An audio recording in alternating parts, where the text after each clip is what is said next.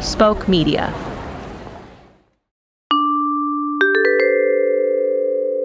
The fake news update is brought to you in part by Auntie Alimony's Old Time Pancake Mix and Caulk.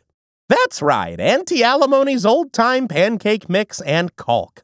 Nothing plugs up a hole in your stomach and in your heart like Auntie Alimony's Old Time Pancake Mix and Caulk. Auntie Alimony's old time pancake mix and caulk gives you the strength you need to wake up in the morning and say, Thanks, Auntie Alimony's old time pancake mix and caulk, for giving me the strength I need to say, Thanks, Auntie Alimony's old time pancake mix and caulk. Auntie Alimony's old time pancake mix and caulk. Plug it right up.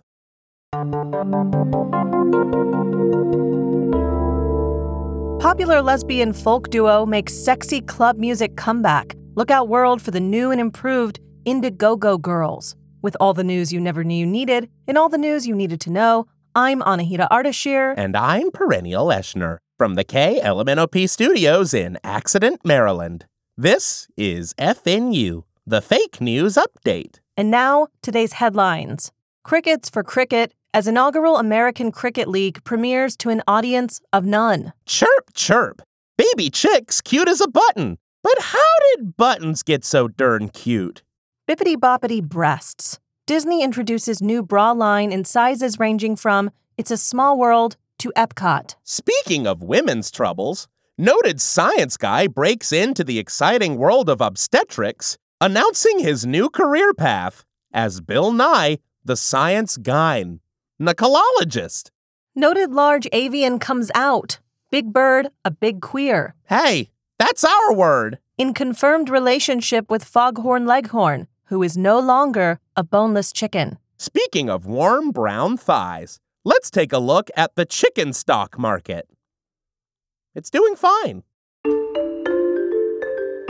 And now it's time for the return of a classic segment persons, places, things, and also ideas. Perennial? It's often said in modern society that a gender neutral man cannot eat pizza with a utensil. Well, I'm here to say Hong Kong fooey to that. The person is me, the place is now, and the thing is also the idea, which is this pizza fork.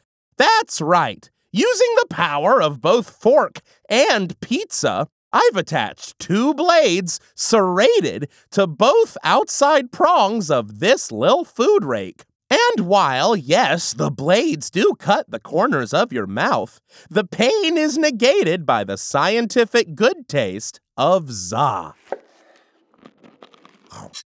Ow! But yum. Oh! Got spicy marinara in my torn up lip corners. Mm. While I seek medical attention, why don't you seek a hot and ready poem in the poetry nook by the Anna Pizza Hutter herself, Anna Pizza Artisauce? Anahita? This is Have I Just Been Sloshing by Terrain Gruce. The sun breaks through a ruby morning. I'm up before the birds. I shuffle to the kitchen, the only one I've ever known. And in this moment, I reach for that well worn cylinder containing the seeds of the earth, the dirt gems. And there they are, the initial chirpings of dawn, the birds, those haughty fellows. I grind the coughed seeds and brew them in the early mists of day. I watch the drips collected from water over dust, the juice.